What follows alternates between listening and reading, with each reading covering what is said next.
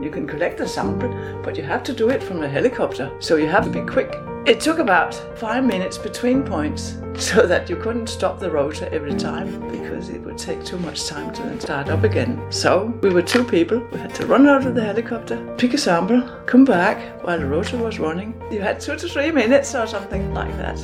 Welcome to Polar Podcasts, where you'll hear stories from geologists who've spent their careers, their lives, exploring and studying the remarkable and remote geology of Greenland. Why did they become fascinated with Greenland? What were the problems and the discoveries that drove them? And what was it like working in these remote places where few people venture, even now? I'm Julie Hollis. In this episode, we hear more from Agnete Steenfeldt, Emeritus Senior Scientist at the Geological Survey of Denmark and Greenland about introducing a program of stream sediment sampling to surveys in East Greenland in the mid 1970s, a program that would ultimately grow to decades of work and tens of thousands of samples, covering almost the entirety of Greenland.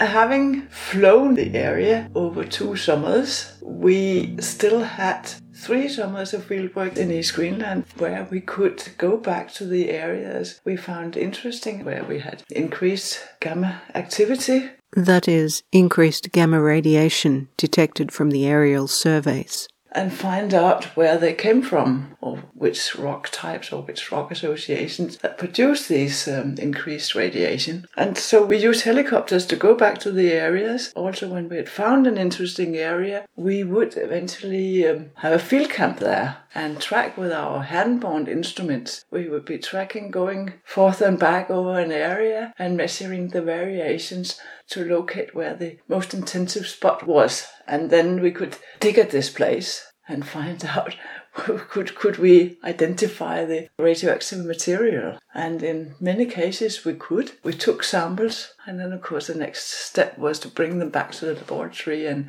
study the mineralogy and find out what kind of uraniferous mineral it could be and from then on decide whether it was economic potential or or not. So that was a very good learning process. But I also, while doing this work, I was thinking of another way of getting an overview of the area, and I'd always been interested in geochemistry. So I thought we should, in fact, make a geochemical survey over this area where we've been flying. I mean, in our flights, we register radiation from uranium, thorium, and potassium, but in a geochemical survey, you can actually get the response from uranium and be sure that when you're analyzing a rock for uranium, and it is uranium. Rather than potassium or thorium, which also emit gamma radiation. So I uh, was also inspired by Scandinavian colleagues because in Scandinavia and also in Russia in those days, when the chemical laboratories made a lot of progress in, in analytical methods, that you could actually um, collect systematically over an area samples, soil or what was deposited at the bottom of streams, and then analyze it. And then you could see the variation in the contents of not only uranium, but in all the elements that the analytical methods would provide, which meant that then you could study the relation between high uranium and high contents of other metals. And thereby you could find out a probable association, whether uranium was part of a mineralizing system, also with copper and zinc or lead, or whether uranium was associated with the granite with a high silicium or high potassium or, or high rare earth elements. In the beginning, you couldn't analyze rare earth elements, but that came in the 80s, 90s, and I started being able to do that. I mean, the principle in geochemical exploration is that when a rock weathers and is eroded by rainwater and streams, this material is taken in the stream sediment and is deposited somewhere along the course of the stream. And then you take a sample. And if you follow a stream, if you have some high values, you can take more samples upstream and eventually you can get to the spot where your anomaly, the unusually high content, where it comes from. So it's very simple. Anyway, in East Greenland, we started up collecting material deposited at the bottom of streams, small streams, and we did this systematically And we could do that because we had sufficient amount of helicopter hours to do this. And so during 1976 and 1977, we covered a smaller area within our large survey area. And that was a very good experience. I mean, geochemical exploration hadn't been used a lot in Greenland before. There were a few local attempts uh, close to the uh, Mestersvig zinc mine that was operated in the 50s. And so, so there were some people from Aachen who had done geochemical exploration in the Ardennes. They were invited to Greenland to do some, also some small, what we called orientation surveys, where they would collect along a stream and look upon dispersal of various components along this stream by analyzing samples collected with pretty good results. Then, yeah, I decided because I was in charge of that. So I decided we should do that on a regional scale. So I looked at the uh, drainage pattern, which was favorable to this type of exploration, and chose sampling points at as regular as possible intervals where we should land and pick a sample of what was deposited in the stream. And we did that. We had two or three sampling teams. And then we would also measure with our handheld scintillometer the radiation at the spot so that we could connect later the uh, relation between the gamma activity and the actual uranium content in the stream. And we were also able to analyze for more elements, which was good because then we were gradually turning uranium exploration into be used, I mean, the same methods for looking for other minerals. And, and in those days, the first and foremost were base metals. That means nickel, copper, zinc, lead. And that was exciting because you had to find out how do we do this in practice. I mean, you can collect a sample, but you have to do it from a helicopter. So you have to land and you have to be quick. It took about five minutes between points so that you couldn't stop the rotor every time because it would take too much time to just start up again. So we were two people. We had to run out of the helicopter, pick a sample, come back while the rotor was running, fast as possible. You had two to three minutes or something like that. Sometimes the helicopter had to land on top of a, a ravine uh, and then you had to slide down to the stream, pick your sample and climb up again as fast as possible and then um, rush back to the to, into the machine and then you have a paper bag of about half a kilo of the sediment and it was paper bags because it should be allowed to dry afterwards without taking the sample out of the bag. It's not to contaminate it with anything else. So what do you do with all these wet sample bags in a helicopter? So we had to create a system where you could put them in a box with holes in the bottom. So they could stand there and then the, water could drip through into another box that you had then had to remember to empty now and then.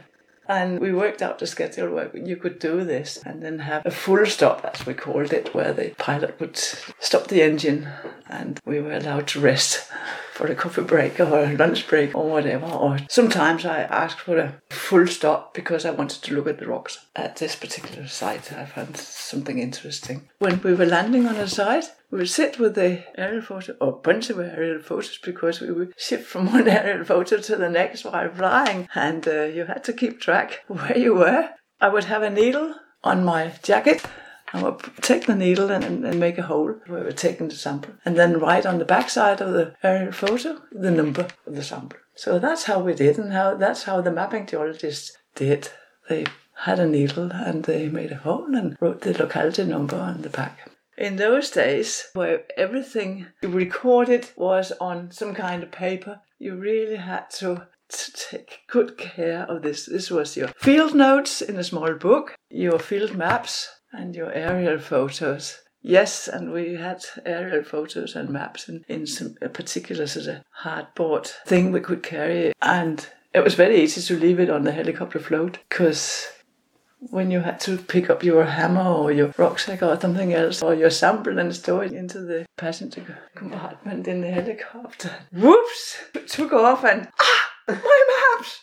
And then we were in contact with a chemist uh, who was in charge of some of the analysis, and he suggested that we should look for uranium in water. And he had he had figured out a method whereby you could analyze uranium in water. But because the content of uranium and other metals that you would like to look for is very, very small content. And so you had to concentrate it from one liter of water. So you had to fill your sample in one liter bottles. And you can imagine, yeah, they, weigh about a kilo each. It was not really practical. But we did that on one summer not over the entire area, but we had some test areas where we collected these one liter water bottles. And then we also had a year where we tried to store them in plastic bags. We tied a knot on a plastic bag with one liter of water in them. And they had to be sent back to Denmark in wooden boxes and stacking plastic bags with water samples ends in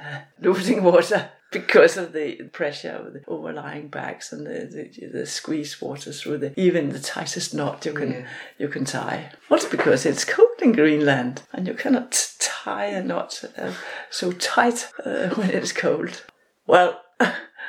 I mean, this is something that you uh, experience when you're working with new techniques in an area. Well, in the end, the analytical procedure had improved so much that we could analyze just 100 milliliters also for other elements. So we turned to this geochemical sampling that we continued to do over other areas in Greenland. We could then use 100 milliliter bottles, which of course helped a lot. That was the start of this, and uh, we got promising results. And I was studying this, and we found out that the method worked at first where we had tried it out where we knew there was some uranium in the rocks and, and, that worked well and also on a regional scale we could see that the uranium and other elements in the stream sediments corresponded nicely to what you could expect from the rocks that the stream was draining and we also checked seasonal variations in the uh, metal contents. We went back to a specific site and collected a sample each week and then throughout the season, we had two months field seasons in those days. We could see how the metal content varied according to the flow of water. In the beginning, there's very little flow because most of the water is tied up in ice and snow. And then the melting season starts and you get more water and so more material transported from further away. And we could follow this in the samples we collected. So there were many good experiences from working with this method. And then when we had learned enough and used the results in East Greenland, I was in charge of doing this over the rest of Greenland.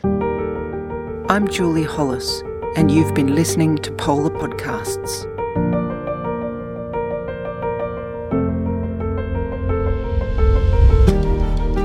In the next episode, we hear more from Emeritus Professor Kent Brooks about close encounters with polar bears while on geological fieldwork in East Greenland.